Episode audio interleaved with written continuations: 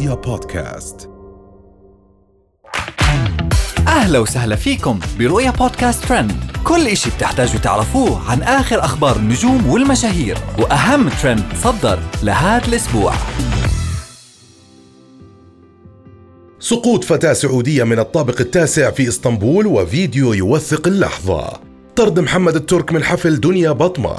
ابن هند القحطاني يصفع شقيقه بفيديو مثير للجدل. وأخيرا السماح ببيع المشروبات الكحولية في مباريات كأس العالم في قطر.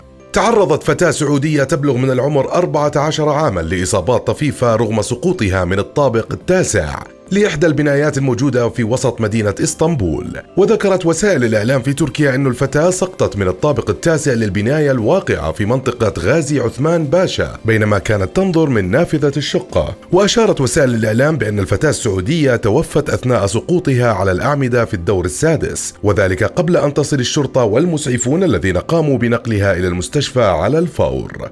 من إسطنبول بننتقل للمغرب بعد ما ضجت ال social media ليلة أمس بفيديوهات طرد محمد الترك من حفل دنيا بطمة ومنعه من الدخول. ومن الواضح إنها كانت محاولة من محمد الترك لمصالحة زوجته لأنه كان يحمل باقة من الورد اللي من المفترض كان يقدمها لدنيا بطمة. وما كان بعدها من محمد الترك إلا أنه يعلن اعتزاله ال social media. بعد ما نشر رسالة صوتية عبر حسابه على Snapchat وجه فيها تحية للجمهور المغربي وأعلن فيها عن اعتزاله لل social media. ومن المغرب وقضية انفصال دنيا بطمة عن محمد الترك بننتقل لهند القحطاني بعد ما صفع معتز ابنها شقيقه الأكبر معاذ بالقلم في مقطع فيديو أثار الجدل. وأثار هالفيديو الجدل على ال social media خاصة وأنه ابنها معاذ كان مختفي لفترة.